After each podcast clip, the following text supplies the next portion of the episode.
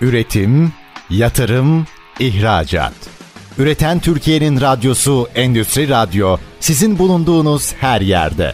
Endüstri Radyo'yu arabada, bilgisayarda ve cep telefonunuzdan her yerde dinleyebilirsiniz.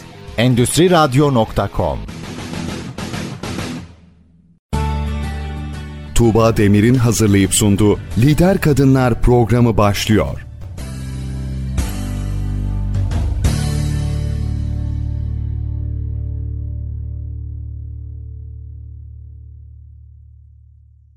Merhaba, ben Tuğba Dedeoğlu. ST Endüstri Radyo'da Lider Kadınlar programındasınız. Kadın varsa hayat var diyerek yola çıktım ve her hafta alanında lider olmuş kadınlarla sizleri buluşturuyorum. Bugün de konuğum haber spikeri, moderatör ve iletişim danışmanı sevgili Esra Esen Atayeter.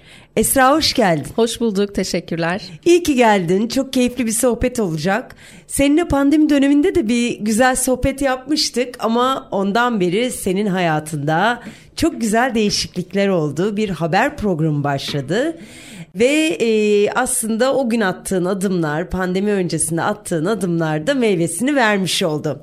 Önce bu konudan girmek istiyorum. Haber spikerliğine giden yol nasıl açıldı? Neler yaptın? Neler hangi eğitimleri aldın? Hangi mecraları aslında kapıları çaldın ki bunlar sana açıldı, bu yol sana açıldı? Biraz bundan bahsedelim mi? Tabii çok teşekkür ediyorum öncelikle davetin için. Programın çıkış noktası, mottosu hepsi çok güzel. Ben zaten sizin sadık bir dinleyicinizim. Çok da beğenerek dinliyorum seni ve çalışmalarını her zaman. Haber konusunda aslında ben kendimi bildim bileli hep medya sektöründeydim. Ve bu benim zaten bir adeta çocukluk hayalimdi. Her zaman oyunlarımda veya eğitim hayatımda her zaman medyada olmak istediğimi ailem de bilir, öğretmenlerim de bilir ve kendileri de zaten beni hep buna yönlendirmek istemişlerdi.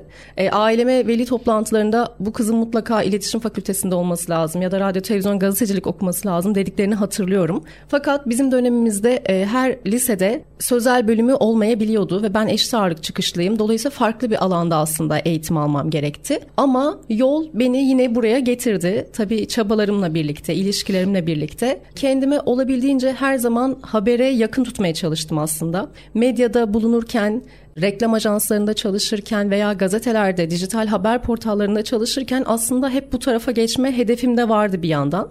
Ee, öncelikle pandemiden bu yana ne değişti dersen bir yeni başlamıştım. Televizyon programımız başlamak üzereydi o dönemde. Eğitimle ilgili bir programa başladık öncelikle. Daha sonra 3 yıl kadar devam etti bu program ve e, habere geçtim. Haber konusunda bundan 8-10 yıl kadar öncesinde çok profesyonel bir yerden eğitim almıştım. Haber spikerliği eğitimi almıştım. Ve oradan iyi bir dereceyle mezun olmuştum aslında. Fakat çoğu gencin yaptığı gibi hemen sonuca ulaşma gayem yok benim. Yani bunun için bekleyebilirim, bunun için sabredebilirim, bunun için gerekli koşulların oluşmasını bekledim yıllarca ve bu oluştuğunda zaten kendi kendine meyve verdi.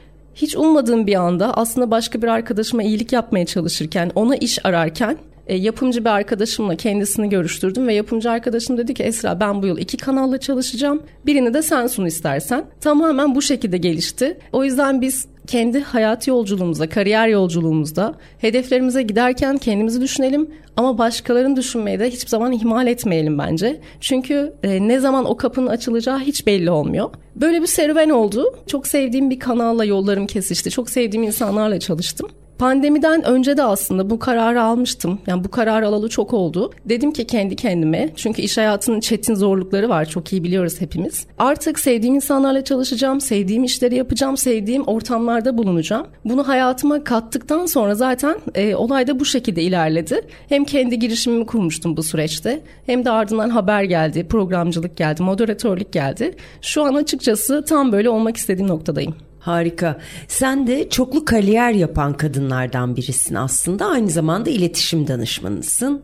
Şunu soracağım tabii bu programda biz kendi liderliğini yapabilen kadınlarla aslında birlikte oluyoruz. Şimdi başkalarına liderlik yapmak çok güzel ama kendine liderlik de en önemli unsur ki oradan geçip başkalarına liderlik yapabilmek mümkün ancak. Dolayısıyla sence sen kendi hayatının kahramanı mısın? E, bence kesinlikle evet. Bunu da hayatıma oturtmam, iyice yerleştirmem tabii ki uzun yıllarımı aldı. Hala da bu süreç devam ediyor. Ama şu an bilerek, isteyerek kendi seçimlerimle kendi hayatıma liderlik ediyorum diyebilirim. Sabah kalktığımdaki önceliklerim, yapmak istediğim işler, görüşmek istediğim insanlar, bulunmak istediğim nokta hepsine kendim karar vermeye çalışıyorum.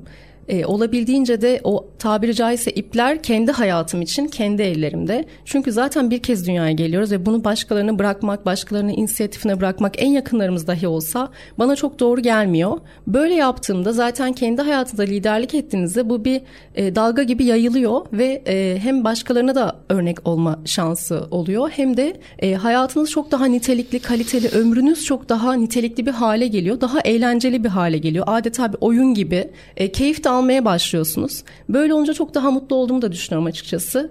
E, hayatımda kendime liderlik ettiğim sürece çok da başarılı, daha da başarılı işlerde yapacağıma inanıyorum açıkçası. Mutlaka. Dedik ki çoklu kariyer yapanlardan birisin sen de ve aslında e, iletişim danışmanısın ve bir girişimcisin. Tabii ki kendi şirketin var.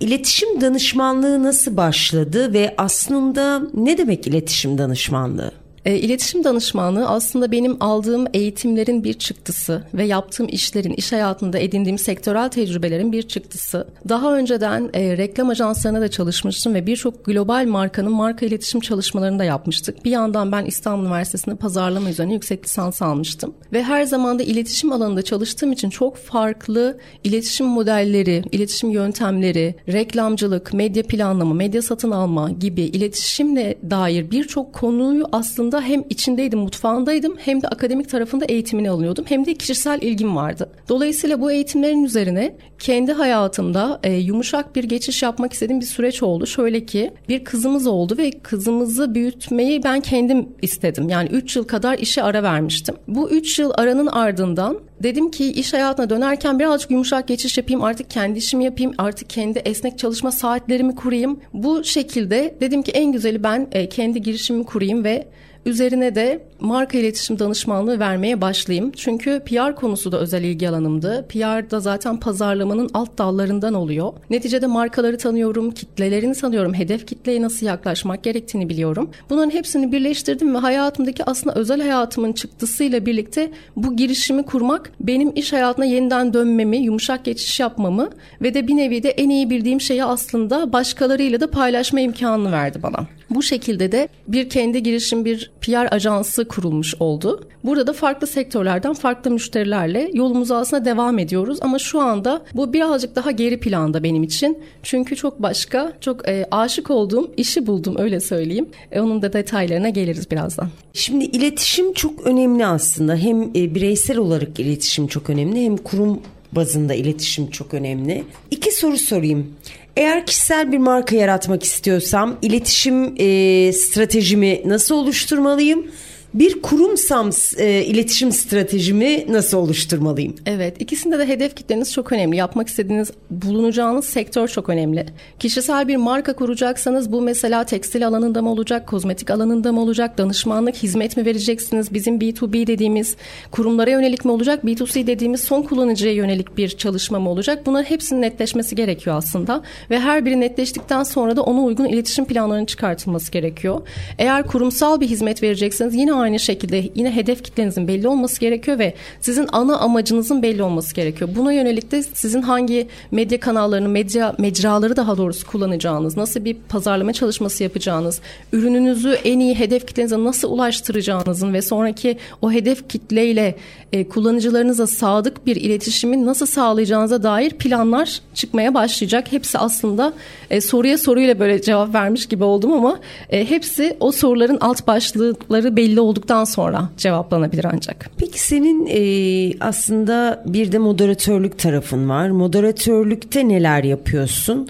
E, ikinci bölümde bu iletişimle ilgili sorulara devam edeceğim ama biraz da aslında senin bu çoklu kariyerindeki doğru taşları tanıtalım istiyorum.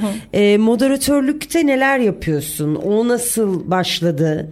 Aslında televizyonculuk hayatım ilk moderatörlükle başladı. Ee, üniversitelere yönelik, üniversitelerin tanıtıldığı, öğrencilere tercih dönemindeki meslek seçiminde kariyerlerine yönelik rehber bir program biz hazırladık aslında ve burada e, konuklarımız genelde rektör hocalarımız oldu, akademisyenlerimiz oldu. Şu anda da moderatörlüğü farklı alanlarda, farklı kurumsal etkinliklerde de aslında yapıyorum veya kanalda da devam ediyorum buna. E, moderatörlük benim için aslında en sevdiğim iş diyebilirim şu anda. Çok çok seviyorum. Çünkü e, öğrenmeyi çok seviyorum aslında. Ana motivasyon kaynağım bu. Her gün bir şey öğrenmek ve bilirsiniz her konuktan farklı bir şey öğrenilir. Dolayısıyla orada aslında bir bir nevi akıl oyunları gibi geliyor bana moderatörlük. Çünkü karşınızdaki kişi bazen konuşabiliyor, bazen konuşamıyor. Çok iyi bilse bile bazen anlatamıyor. Bir de belli bir süre var. Kısıtlı sürenin yönetilmesi gerekiyor. O kişinin e, bir nevi ona bir güven vermek gerekiyor. Dolayısıyla oradan sonra o bağ yakalandıktan sonra çok akıcı programlar çıkabiliyor. Doğru soruyu doğru yerde sormak. Bazen de iş başka boyuta gidiyorsa orayı kestirmek, atmak. Yani orada bir aslında bir hayata benzetiyorum adeta. Durulacağı yer, kalkılacağı yer, e, sonlanacağı yer hepsi bir nevi sizin kontrolünüzde gibi. Bir de biliyorsunuz sonuçta bizler e, rejiyle de arada bir köprü görevi gördüğümüz için beyninizi çok farklı şekilde kullanabilmeniz gerekiyor. Gerçekten yüzden ben bu işin yetenek gerektirdiğine ve zeka da gerektirdiğine de çok inanıyorum. Hepsinin arasında bu malzemeleri doğru toparlayıp doğru işi ortaya çıkartmak bence orada bir sanat oluyor. Peki üç meslekten hangisi senin için öne çıkıyor? Şu anda haber spikerliği çok öne çıkıyor. Ağırlığım da o. Aslında ben haftanın 7 günü çalışan bir insanım ama şöyle anlaşılmasın 7 gün 9-6 çalışmıyorum. Ee, çalışmadığım gün yok çünkü çalışıyorum çünkü sevdiğim işleri yapıyorum. Biraz da iş hayatında ezber bozmayı seviyorum. Bizim benim çalıştığım alanlarda uzun yıllar reklam satışta yaptım ve reklam satışta geleceğiniz en son nokta reklam grup başkanlığıdır. Bana tam bu teklif edildiğinde ben işi bıraktım mesela kariyerimi o noktada bıraktım ve aile yaşamın o dönem için seçtim. Ve arkadaşlarım, iş çevrem bana dedik sen ne yapıyorsun? Hani ne gerek var böyle bir şey? İşinde belli bir noktaya gelmişsin falan. Hayır dedim ben şu an bunu yapacağım. Dolayısıyla o riskleri de aldım. Üzerine başka yollar farklı şekillerde gelişti. Ee, ama şu an geldiğim nokta galiba çocukken de en çok istediğim buymuş. Yani haber spikerliğiymiş. Çünkü haberin çok başka, haberciliğin çok başka dinamikleri var. Benim hayatıma çok farklı yansımaları var. Bu işin adeta tılsımlı bir iş olduğunu düşünüyorum ve başka insanların sesi olduğumuzu düşünüyorum. Mesela şu an biliyorsunuz Filistin'de yaşanan bu katliam, adeta vahşice yaşanan bu soykırımda orada konuşamayan çocukların belki ailelerin sesi biz haberciler oluyor veya oradaki haberlerin anlatılması. Yani sadece haber spikerliği değil bu işi yazan, bu işi çeken, bu işin kameramanı komple haberciliği aslında çok değerli buluyorum. Ve geçen gün aşık oldum bu işe. Şöyle oldu.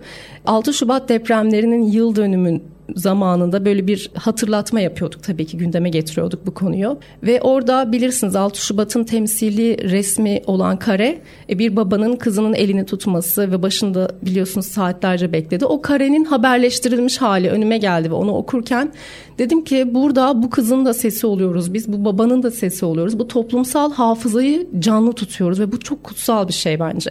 Bazı şeylerin unutulmaması gerekiyor. Bazı şeylerin doğru anlatılması gerekiyor. Objektif anlatılması gerekiyor gerekiyor. Habercilik için çok ilkeli olmak gerektiğini düşünüyorum. Ben hep hayatım boyunca değerlerime bağlı bir insandım, köklerime bağlı bir insandım, etik yaşamaya çalışan bir insandım ve habercilik zaten bunları gerektiriyor. Araştırmayı, okumaya gerektiriyor.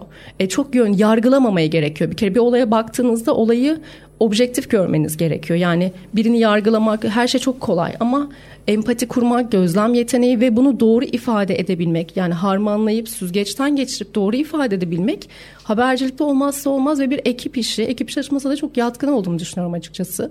Dolayısıyla habere ve o kareye ben de kendim e, böyle bir hafızamla fotoğrafını çektim. O dedim ki bunu unutma, bu anı unutma. E, elbette zorlandığımız haberler de oluyor. E, benim için okuması en zor olan haberlerden bir tanesiydi. Çünkü çok gerçek, belki bizlere çok uzak ama hayatın çok içinden e, olan bu kareyi anlatmak. Ben, ben dedim ki evet ben bu işe şu an aşık oldum ve doğru yerdeyim. İyi ki de böyleymişim. Zaten İnsanlar bazen bana da soruyorlar yani meslek seçerken işte kendini daha keşfetmediyse nelere bakmalı, nasıl keşfedebilirim diyor mesela gençler. Diyorum çocukken oynadığınız oyunlara bakın. Çünkü ben karton kutuların içini kesip işte bir televizyon yapıp içinde kendimce oyunlar oynuyormuşum çocukken. Dolayısıyla aslında sizin en yatkın olduğunuz meslekler bunlar. Çocukluktan getirdiğimiz bu şeyler, o tohumlar yani adeta ve onların peşine düşmek gerektiğini düşünüyorum. Dolayısıyla da içlerinde haber, haber spikerliği, moderatörlüğü çok seviyorum ama iletişim danışmanlığı da benim içinde yıllardır bulunduğum ve aslında hani en iyi bildiğim alanlardan bir tanesi. O yüzden buna da devam ediyorum. Evet. Sevgili Esra Esen Atayeter'le sohbetimiz kısa bir reklam arasından sonra devam edecek. Üretim, yatırım, ihracat. Üreten Türkiye'nin radyosu Endüstri Radyo sizin bulunduğunuz her yerde. Endüstri Radyo'yu arabada, bilgisayarda ve cep telefonunuzdan her yerde dinleyebilirsiniz. Endüstri Radyo.com Lider Kadınlar'da Esra Esen Atayeter'le sohbetimiz devam ediyor. Biz ilk bölümde medya sektörünü, iletişimi, haber spikerliğini konuştuk. Eğer bu bölümü kaçırdıysanız stendüstriradyo.com'dan podcast olarak da programlarımızı dinleyebilirsiniz. Evet sorularla devam ediyorum. Sevgili Esra, e, şimdi hep bu çoklu kariyer e, demekten hoşlanıyorum seninle ilgili. E, çünkü bazen ya da eski nesiller tek bir kariyerde işte 30 sene 30, 35 sene bir şirkette çalışıp oradan emekli olmuşlar. Ama yeni nesillerde bu böyle değil. Hem kariyerde yol değiştirebiliyoruz hem bambaşka yerlere gidebiliyoruz kariyer hayatımızda ve özellikle 40 yaş üstünde ikinci kariyer yolu dediğimiz pek çok yol değiştiren dost tanıyorum. Şimdi sana şunu sormak isterim. Ee, her meslek kendi karakterini şekillendiriyor. Senin de mesleğinin hayatına yansımaları nelerdir? Öncelikle çoklu kariyerle ilgili birkaç nokta söyleyeyim. Çoklu kariyer benim tamamen e, aslında şöyle oluyor. Çok alakasız işler yapmış olmuyoruz birbirinden. Tamamen medya ekseninde ben hep kaldım ve şöyle düşünebilirsiniz. Arttırılmış gerçeklik gözlükleri var biliyorsunuz. Sanki onu takmışım gibi e, olaylara bakabiliyorum medyanın içinde olduğum için. Çünkü zamanında ilk benim mesleğe yolculuğum TRT ile başladı. Belgesel çekimlerinde de yer aldım. Şimdi bir dizi veya bir filmi izlediğimde örneğin e, bunların tüm bu birikimin sayesinde oradaki kast ajansından gelen o kişinin nerede beklediğini, kaç kamera açısı olduğunu, senaryoyu yazan kişinin burada neyi hedeflediğini, orada çıkan bir alt bant reklamla e, buradaki reklam verenin kimi hedeflediğini ve o fiyatın aşağı o reklamın fiyatını aşağı yukarı mesela tahmin edebiliyorum. Veya arada çıkan bir reklamın barter mı, normal bir reklam olduğunu mu anlayabiliyorum. Kimin kimden geçtiği, oradaki bütün o dekorun neye göre organize edildiği gibi yani çok derinlemesine nüfuz ederek medyada bu çoklu kariyer sayesinde analiz edebiliyorum ve bu benim bambaşka bir dünyayı görmem gibi hissettiriyor bana kendimi. Hep medya içerisindeydim. Yani aslında çok birbirinden bağımsız işler değil, birbirini besleyen işler. Bunu yapmamın sebebi de tamamen kendi potansiyelimi gerçekleştirmeye odaklanmış olmam. Kendi sevdiğim işleri yapmam ve de e, olmak istediğim noktada kaç farklı yoldan gidebilirsem bazen hani deniyor ya bugünlerde çok karşıma çıkıyor bu söz. Rota yeniden oluşturuldu. Yani eğer gitmek istediğiniz nokta belliyse rotaya çok farklı yerlerden de gidebilirsiniz ve ben bunu farklı pınarlarla birbirinin bu kaynakların beslemesini e, aslında çabalıyorum. Bana neler katıyor derseniz gerçekten her mesleğin yapan kişilere karakterine etkileri olduğunu düşünüyorum. Bilirsiniz işte doktorlar farklıdır, hukukçular farklıdır. Bizim alanımızda da özellikle habercilik beni çok terbiye etti. Neyi terbiye etti derseniz şu anlamda konuşmamı, sözümün nereye gideceğini. Çünkü bunlar bir ok gibi ve ben hep canlı yayınlarda bulundum. Söylediğiniz sözler size etkiliyor, sizin kanalınızı etkiliyor, kitleleri etkiliyor. Zaten medyanın en büyük bana cazip gelen kısmı da bu. Medya ile kitleleri etkileme gücüne sahipsiniz ve bu gücün gerçekten iyi ve etik davranan insanların elinde olması gerektiğine inanıyorum. Bizlerin bu koltuklarda bulunması gerektiğine inanıyorum. Çünkü art niyetli kullanılırsa gerçekten bu farklı ülkeler arasındaki çıkacak olan o savaşları dahi tetikleyebilir. Dolayısıyla beni e, çok yani sebep sonuç ilişkisini çok sağlam kurmamı aslında sağladı. Daha düşünerek hareket etmemi sağladı. Daha disiplinli hale getirdi. Ve sadece kendinizi düşünmüyorsunuz bir takımı düşünüyorsunuz. E, birçok anlamda beni besledi ve en çok da şunu seviyorum. Çok fazla şey öğrendim. Daha önceden de çok okuyordum, çok geziyordum. Bilgi birikimime güveniyordum açıkçası. Fakat bu işlere girdikten sonra özellikle habercilikle birlikte bambaşka dünyalar olduğunu bir kez daha öğrendim. Ve bu benim öğrenme duygumu daha da perçinliyor açıkçası. Daha araştırır, daha okur bir insan oldum. Daha fazla izler insan oldum kendinize has böyle rekabetin için yoğun olduğu bir alan bu sonuçta. Dolayısıyla rekabet etmeyi ve kendinize yeni ufuklar açmanızı da sağlıyor aynı zamanda bu meslekler. E, bunların hepsinin içerisinde harmanlanmış bir şekilde kendimi çok daha e, geliştirmeye çalışıyorum ve bu isteğimi perçinliyor açıkçası. Peki bu kadar yoğunluğun içinde hem iş hayatını hem de hayatının diğer alanlarında işe yarayan ortak bir formülün var mı? Ee, var aslında. Bunu da bir öğretmenimden öğrenmiştim. Ben uzun yıllar voleybolla ilgilendim. Lisanslarım vardı çok uzun e, yıllar bu sporun içindeyken. Zaten voleybol bence hayatın bir adeta simülasyonu gibi bir takımın içindesiniz ve bize beden eğitimi öğretmenimizin lise yıllarında söylediği şey şuydu. Bu gerçekten hayatımın her alanında işe yarıyor. E, bir de diyordu ki top size gelmezse siz topa gideceksiniz. Yani orada kendi fırsatınızı oluşturmak durumundasınız. Yani voleybolda sabit bir şekilde oturup topun size gelmesini bekleyemezsiniz. E, beklerseniz top yanınıza düşer çarpar ve sayı kaybedersiniz. Dolayısıyla kendi fırsatlarımı oluşturma, kendi girişimimi oluşturma, kendi e, iş bulmakta da mesela hayatım önce iş aradığım dönemlerde çok zorlanmadım açıkçası. Çünkü ben şunu biliyorum. Kapı çalmayı biliyorum. Yerine göre yardım istemeyi biliyorum. Bunlar da bir zaman yapamadığım şeylerdi aslında ama o, o konuda da kendimi eğittiğimi düşünüyorum. E, çevremi, bu sosyal beşeri sermayeyi de çok iyi yönlendirmeyi de biliyorum. Dolayısıyla top bana gelmezse ben topa her daim giderim ve o topu alırım mantığı var bende. Bir de bizim öğretmenimizin söylediği konu Top size nasıl gelirse kendinizi ona göre hazırlayacaksınız. Bazen yerden eğilerek o topu karşılayacaksın. Bazen havaya fırlayarak karşılayacaksın. Bazen çok koşacaksın, topun altına girip o topu çıkartacaksın. Ama top sana nasıl gelirse ona göre hareket edeceksin ve top geldiğinde hareket edeceksin. Yani biz insanlar günlük hayatımızda şunu yapıyoruz. Ya işte işte 3 yıl sonra bu olursa ya işte şu iş olmazsa e, böyle sürekli bir evham halinde insanlar. Dolayısıyla o değil. Ben şunu diyorum kendime. Hem meslek hayatımda hem özel hayatımda top sana geldiğinde o anda en uygun şekilde pozisyonunu alırsın, o topu karşılarsın. E, ve bunu onu o anda karar verirsin. Zaten bütün kriz ihtimallerini düşünmemiz, hepsine karşı önlem almamız mümkün değil hayatta. Her şey olabiliyor. Dolayısıyla top ne zaman gelecek, nasıl gelecek ona bakacaksın ve sen o anda alabileceğin en uygun pozisyonu alacaksın. Sen yetişemezsen ekip arkadaşından destek isteyeceksin. Yerine göre hep birlikte bazen o topu karşılamanız gerekecek ve şunu da biliyorum kazanırsam da kendim e, ekipçe kaybe kazanacağız ya da ekipçe kaybedeceğiz. Dolayısıyla benim başarım biliyorum ki ailemi ve ekibimi de etkileyecek, çevremi de etkileyecek ya da çok yakın bir dostumun başarısı da beni etkileyecek veya başarısızlığı da etkileyecek. Buna da varız. Hep birlikte olmaya da varız. Voleybol benim için hayatın gerçekten bir özeti. İyi ki oynadım bu noktaya gelmemdeki en böyle etkili edindiğim becerileri gerçekten sahada edindiğimi düşünüyorum. O antrenmanlarda edindiğimi düşünüyorum. Çünkü yerine göre arkadaşınızın hatasını da göğüslemeniz gerekiyor ve bunu da seve seve yapıyorsunuz ve sonuç çok güzel olabiliyor ya da kaybetmenin acısını birlikte yaşıyorsunuz. İşte bunu tam bir meslek hayatının ekip çalışmasının bir özeti gibi görüyorum. Peki e, şunu sorayım. Seni burada çalışma hayatında özellikle farklılaştıran unsurlar neler? Bence e, beni farklılaştıran unsurlar bir kere ben şöyle söyleyeyim. Ailemde her iki tarafında ilk çocuğuyum. Yani ilk doğan torunu diyeyim. Ve tek çocuğum. Bu hayatta zaten olaya dünyaya çok başka bakmanızı sağlıyor. Yani farklılaştırmak dediğimizde rekabet unsurları da aslında girmiş oluyor bu işin ve sorunun içine.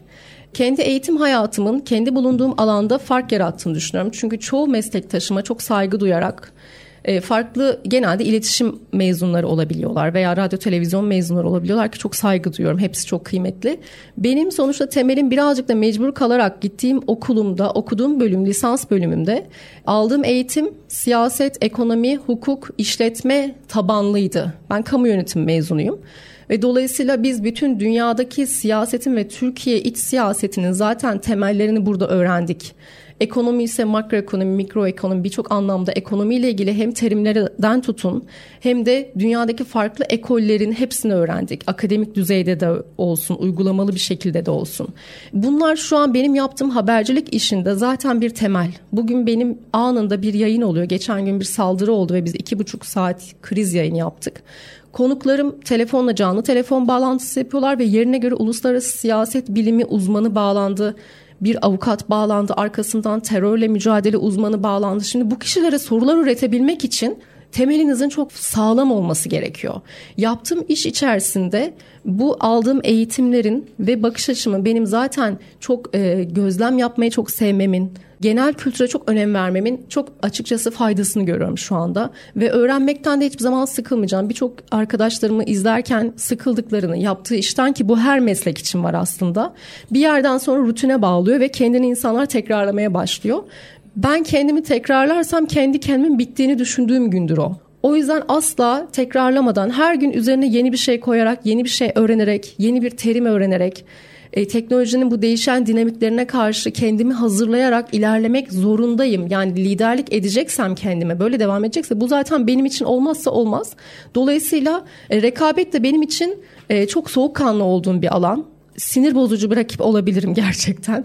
Çünkü bazen çelik gibiyim. Yani öfke duygu kontrolünde çok şükrediyorum ki öğrendim. Ee, öfkemi, sinirimi hepsini bekletebiliyorum. Hepsini e, sabırla karşılayabiliyorum ve uzun süreli planlar yapıyorum. Aslında yani özellikle haber spikerliğinde bu çok önemli değil mi? Yani her zamanda sizin karakterinize uygun sevdiğin bir konuk gelmiyor karşına. Konuk, ya da evet. bir olay da olmuyor. Yani belki o anda bir anne olarak da çok tepki vereceğin, bağırıp çağıracağın bir e, haberi sunuyorsun ama yapmıyorsun. Evet aynen o şekilde. Bir de günlük hayatınızın dinamikleri var. Az önce sormuştunuz çok güzel karakterinize etkileri nedir diye. Ben şunu öğrendim. Mesela bir olayı ya da bir diyelim ki evde bir sıkıntı oldu veya dışarıda bir sorun oldu. Oradaki o duygunuzu bekletebilirsiniz aslında. Ben diyorum ki düşünmem gereken bu konuyu, bu krizi 5 saat boyunca düşünmeyeceğim. Günün şu saatler arasında bu konuyu ayırıyorum. Bu konuyu didiklemesin ama o verdiğim saat içerisinde de en konu böyle yazarak, danışarak falan onu ayırıyorum ve o duyguyu orada iyice yaşayıp iyice ondan sonra bırakabiliyorum. Yayına geldiğinizde biliyorsunuz ki bu zaten yüzünüze, sesinize yansıyor. Benim de yansıttığım zamanlarım olmuştur. Ama bunu adeta terbiye etmeyi öğrendim. E, dolayısıyla duygumu çok iyi yönetiyorum. Anlık kışkırtmalara asla gelmiyorum. Karşımdakinin bunu ne amaçla sorduğunu, ne amaçla yaptığını anlayabiliyorum. Hani algı yönetmekse işimiz. E, bu bireysel de olsa, toplumda, kitle de olsa o algıyı ne dersem nasıl etkileneceğini çok iyi bildiğim için bunu kullanmıyorum fakat kendime de zarar gelmemesi için de elbette kendimi de koruyorum. Kalkan olarak da öğreniyorum. Bir de çok sabırlıyım. Yani hayatta gerçekten böyle hemen olsun falan diyen bir insan olmadığım için yıllarca sabredebilirim. Yani bir isteğimi yıllarca böyle yorgan altı edip böyle bekletebilirim ve o eninde sonunda olur. Olmazsa da üzülmem bu arada. Olmazsa da olmuyormuş deyip kabuldeyim aslında. Akıştayım. Yani hayatı mücadele olarak görmüyorum. Hayat aslında eğlenceli. Zorluklar da var, inişler de var, çıkışlar da var ama bize bir o kadar da destek olacak şeyler de var. Yani yağmur herkese yağıyor. Bugün benim üzerime, yarın onun üzerine yağıyor. Mevsimler gibiyiz adeta. E, bir gün yapraklarımız dökülecek ama ondan sonra bir zaman gelecek ve çiçek açacağız. Bu hepimiz için çok normal ve bu normalliği artık kabul edip köklerimizden de güç alıp yani benim güç aldığım şey çok fazla ailemden alırım, kendimden alırım, değerlerimden alırım. Bir kere Anadolu kültürünü hala çok seven, yaşatmaya çalışan bir insanım bu arada. Yani benim köklerim sağlam olduğu için arada beni susuz bıraksalar da, güneşimi kesseler de kolay kolay çürütemezler. O yüzden rekabetse yani bu konu benim için gerçekten zorlu bir e, rakip olduğunu söyleyebilirim ama bu şu şöyle anlaşılmasın hani bir yere ya da bir kişiye bu hani rakip almak anlamında değil. Kendi kendinle rekabet etmek. Çünkü bazen kendimizi de sabote edebiliyoruz. Evet yani şurada şunu söylemek isterim. Ee, şimdi tabii bizim Esra ile eski bir tanışıklığımız da var. Burada söylediği şu kelime, şu cümleyi açmak isterim açıkçası. Yani yıllarca sabredirimin altında e, dinleyenlere şöyle bir mesaj gitmesin. Hiçbir şey yapmadan sabretmekten bahsetmiyoruz. Doğru adımları atarak sabretmekten, saldırmadan Hiç Evet. kimseyi rencide etmeden veya işte birilerinin e, re- rekabet olarak üstüne basmadan Asla. sabretmekten bahsediyoruz. Evet. Yoksa benim Esra'nın kariyerini e, şöyle bir takip ettiğimde hiç boş duran bir hali yok aslında. Yani sadece harekete geçmeden bekleyen biri değil. Aslında herkese de güzel bir e, motivasyon kaynağı bu. Kısacık bir reklam arasına gidiyoruz ve motivasyon konuşmaya devam edeceğiz. Üretim, yatırım, ihracat.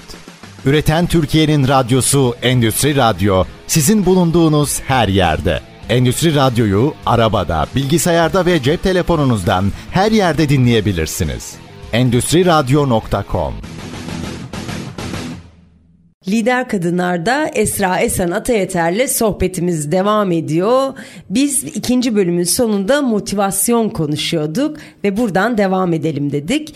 Sevgili Esra, hayatında ve iş hayatında ana motivasyon kaynakların neler? Dünyaya bir kez geldiğimizin bilinciyle aslında kendimi gerçekleştirmeyi istiyorum. Bu zaten daha sonrasında sevdiğiniz insanlara, aile bireylerinize ve çevrenize de yansıyor. Elbette benim de motive olma sebeplerim var. Hayatta birçok sebebim var aslında ama bir tanesi ve galiba en önde gelen potansiyelimi gerçekleştirmek. Potansiyelimin sınırlarını çok merak ediyorum gerçekten. Çünkü her birimiz çok farklı farklı yeteneklerle dünyaya geldik. Çok farklı yatkınlıklarla dünyaya geldik ve dünyaya giderken de bir şey bırakmak gerektiğine inanıyorum.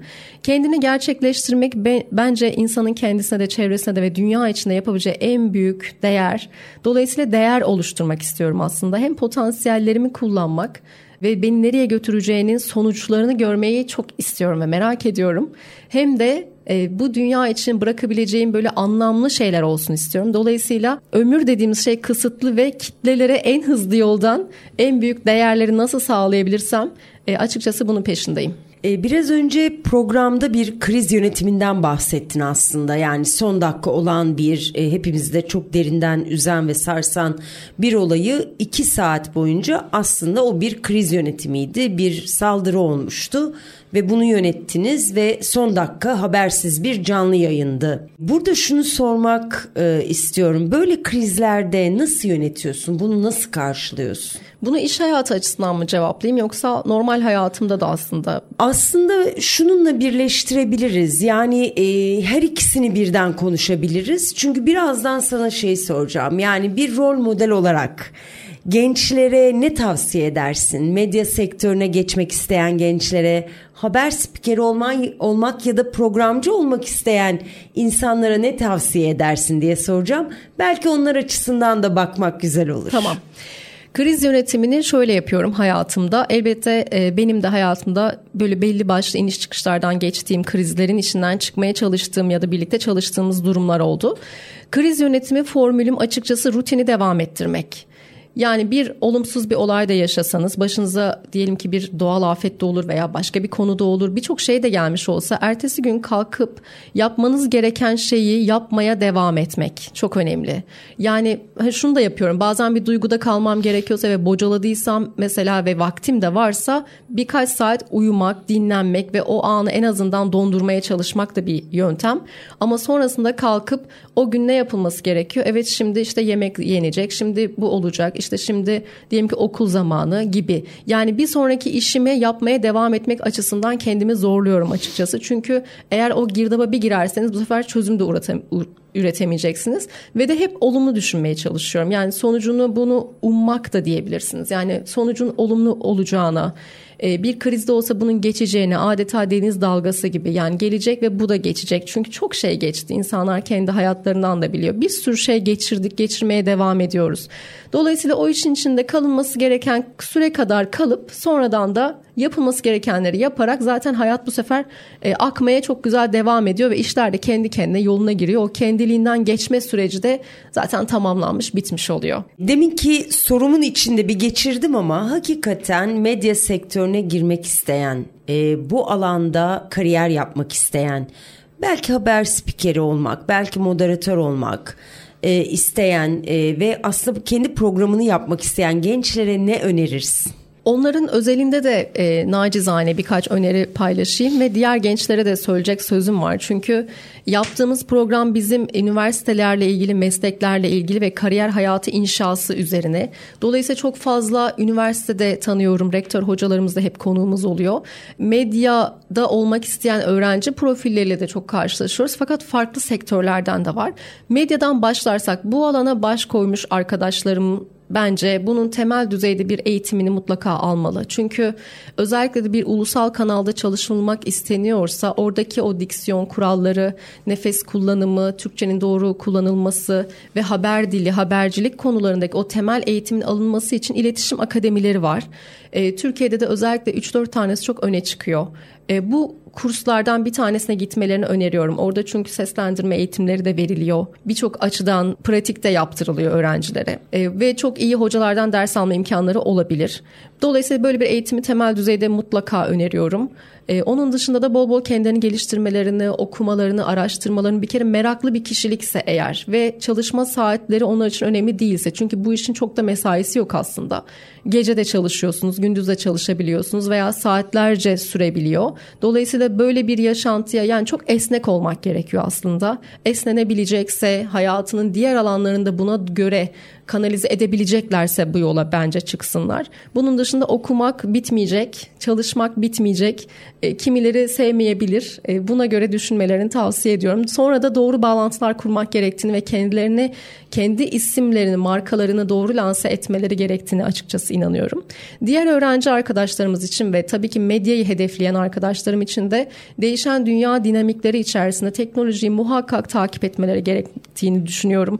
Yapay zeka araçlarını kullanmaya başlamalarını öneriyorum. İleride yapay zekadan yana bir korku var ama şöyle olacak bence. Yapay zeka kullananlarla kullanmayan kişiler arasında farklılıklar olacak. Dolayısıyla bunu artık bizim her birimizin hayatına enjekte ediyor olması gerekiyor. Öğrenciler de zaten aslında bu anlamda gayet iyi ve bilinçli gümbür gümbür geliyorlar zaten şu anda. Ne istediklerini çok biliyorlar. Hakimler konuya. Fakat birazcık belki sabırlı olmalarını önerebilirim. Az önceki bölümde de bu sabır konusu geçmişti. Çok da güzel parantez açtınız orada. E, sabrederken tabii ki durağan olmaktan bahsetmiyoruz. Gereken şeyleri yapmak ama doğru bir dille yapmak, doğru şekilde yapmak, doğru kanallar üzerinden ilerleyerek yapmak, o işi oldurmaya çalışmak ve olmuyorsa da ya da olmaması gerekiyorsa da bunu da kabullenmek, inatlaşmak da değil aslında olay orada. Kabullenip bir sonraki hedefi yani rotayı yeniden oluştur demiştik az önce. Yeniden oluşturup o yolda ilerlemek bence gerekiyor. Kesinlikle. Peki şimdi hem yapay zekadan bahsettik. İşte hala klasik yayın e, hayatı devam ediyor televizyonlarda. Hem dijital e, platformlar çokça arttı. Neredeyse artık herkesin kendi TV kanalını kuracak dijital platformlar var. Sence bu sektör nereye gidiyor? Bence e, geleneksel medya kanalları kesinlikle ölmeyecek. Yani ölecek diye böyle bir yaklaşım da var ama öyle değil. Çünkü haber merkezi dediğiniz şey bir kere insanlara güven veriyor. Orada çok ciddi ekip çalışmaları var. Yani sosyal medyada bir kişinin kendi kendine yayın açmasıyla ulusal bir kanaldaki habercilik anlayışı çok farklı.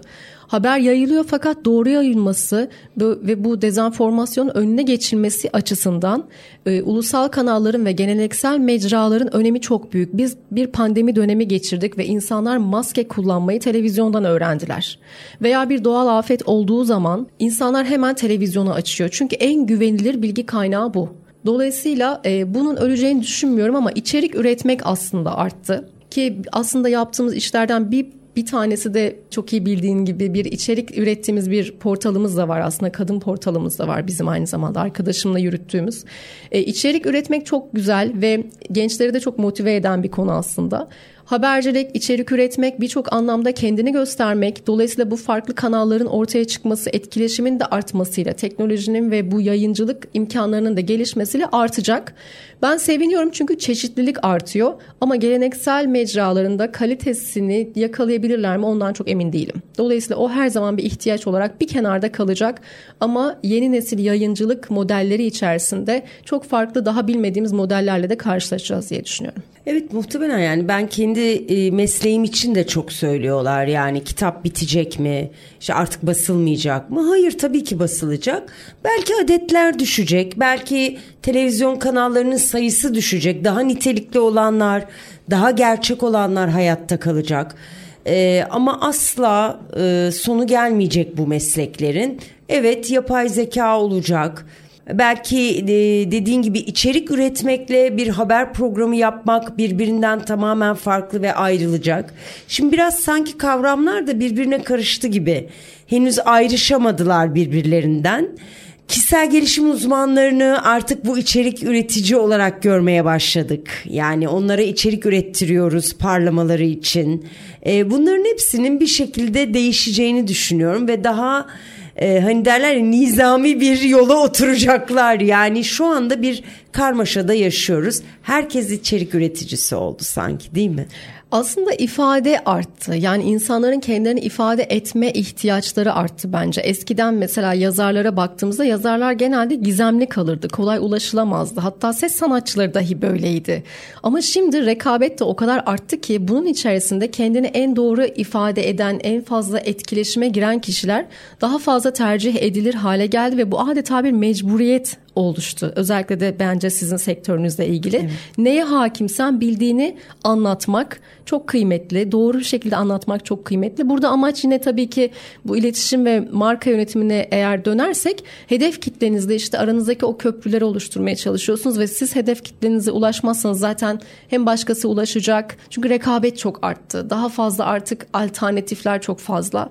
Dolayısıyla bunun içinde yazar da olsa, bir sanatçı da olsa veya farklı konudan bir çalışan bir kişi de olsa olsa kendini ifade etmek zorunda, bildiklerini doğru ifade etmek zorunda ve bence çok da anlamlı. Gerçekten dünyaya bir şey bırakacaksak eğer bilgimizi de bırakmalıyız. Değerlerimizi vaktimizden ayırarak da insanlara aktarmalıyız diye düşünüyorum. Sevgili Esra, kendi hayatının lideri olmak isteyenlere sen neler tavsiye edersin? Onlara öncelikle e, bunu farkına varmalarını tavsiye ediyorum. Yani bu bir ihtimal olarak kalmasın. Bu onların doğal hakları. Bu onların zaten yapması gereken şey. İnsanlar ekip içerisinde çok farklı bir pozisyonda oynamayı seçebilir. Yine voleyboldan gidersek insan hayatına libero kalmayı tercih edebilir, pasör olmayı tercih edebilir, smaçör olabilir. Fakat kendi hayatında kendi davranışlarını yöneten bir kişi olarak bir kere lider olması zaten gerekiyor. Yoksa bu başkasının hayatı ya da başkasının gölgesini falan yaşamak gibi olacak. Dolayısıyla liderlik, e, kendine liderlik bizim hakkımız ve yapmamız gereken şey adeta kendimize borcumuz bence. Hayatta yalnızca hayatı gençlerimizin kariyer olarak görmemesini rica ediyorum. Hayat çok başka, eğlenceli ve 24 saat yalnızca işe harcanmamalı. Dolayısıyla neyi seviyorlarsa, neyle vakit geçirmekten keyif alıyorlarsa bu baş başa vakit geçirmek de olabilir. Kendilerini mutlu eden şeyleri bulsunlar. Kendilerine rahatlatan, nefes aldıran konuları bulsunlar ve bunlara ben, bence odaklansınlar. Ve ne yapmak istiyorlarsa en başta kendi potansiyellerini bilip, kendilerini keşfedip, kendilerine bir yol haritası çizip, hayalleri ve onları heyecanlandıran o konu başlıklarına giden de gidebilecek en azından yolları ve alternatifleri belirlemeliler bence. Bu yolda ne istediğini bilmek kadar ne istemediğini de bilmek çok kıymetli sürekli hayır demelerini tavsiye ediyorum. Özellikle istemediği bulunmadıkları ortamda bir dakika dahi durmasınlar. Ama amaçlarına giden yolda orada da kalmaları gerekiyorsa bir süre orada da evet kalabilirler. Fakat kendi değerlerinden ve kendilerinden vermeden Dolayısıyla gitmek istedikleri yolda geriye baktıklarında hayatlarına nasıl bir tablo ortaya çıkmasını istiyorlarsa onu adeta bir nakış gibi işleyerek hayatlarına e, liderlik etmelerini, kararların kendilerinin almalarını tavsiye ediyorum ve seçimleri bilsinler ki kendileri yapıyor. Eğer hayatının yönetimini bir başkasına verecekse bu kişi yine onun seçimidir. Bunun da bilincinde olsun. Aslında biz seçimlerimizle zaten varız. Ama kendine yakışır seçimler yaparak o tabloyu çok güzel bir şekilde ortaya çıkarmak adına kendi istedikleri gibi yaşasınlar ve de e, bence liderlik demek zaten e, değer oluşturmakla ilgili bir şey ve kendine sonra da farklı insanlara da dolaylı yoldan zaten faydalı olmuş oluyor insan bunu yaptığında. Dolayısıyla kendin köklerinden e, güç alarak, kendine inanarak, kendine güvenerek, kendi istediği yolda e, ve diğerlerini de düşünerek asla bencil olmaktan bahsetmiyorum. Kendinden yola çıkarak dünya için ne değer oluşturabilir buna bakarak ilerlemelerini ve o asıl amaca bu şekilde ulaşmalarını tavsiye ediyorum. Çok teşekkür ediyorum sevgili Esra. İyi ki geldin. İyi ki bu sohbeti yaptık. Umarım başka sohbetlerde de buluşuruz. Ben teşekkür ediyorum. Burada olmak, sizinle olmak çok keyifliydi. Çok teşekkür ediyorum. Yeniden görüşmek üzere. Bir Lider Kadınlar programının daha sonuna geldik. Bir sonraki programda buluşmak dileğiyle. Sevgiyle kalın, hoşça kalın.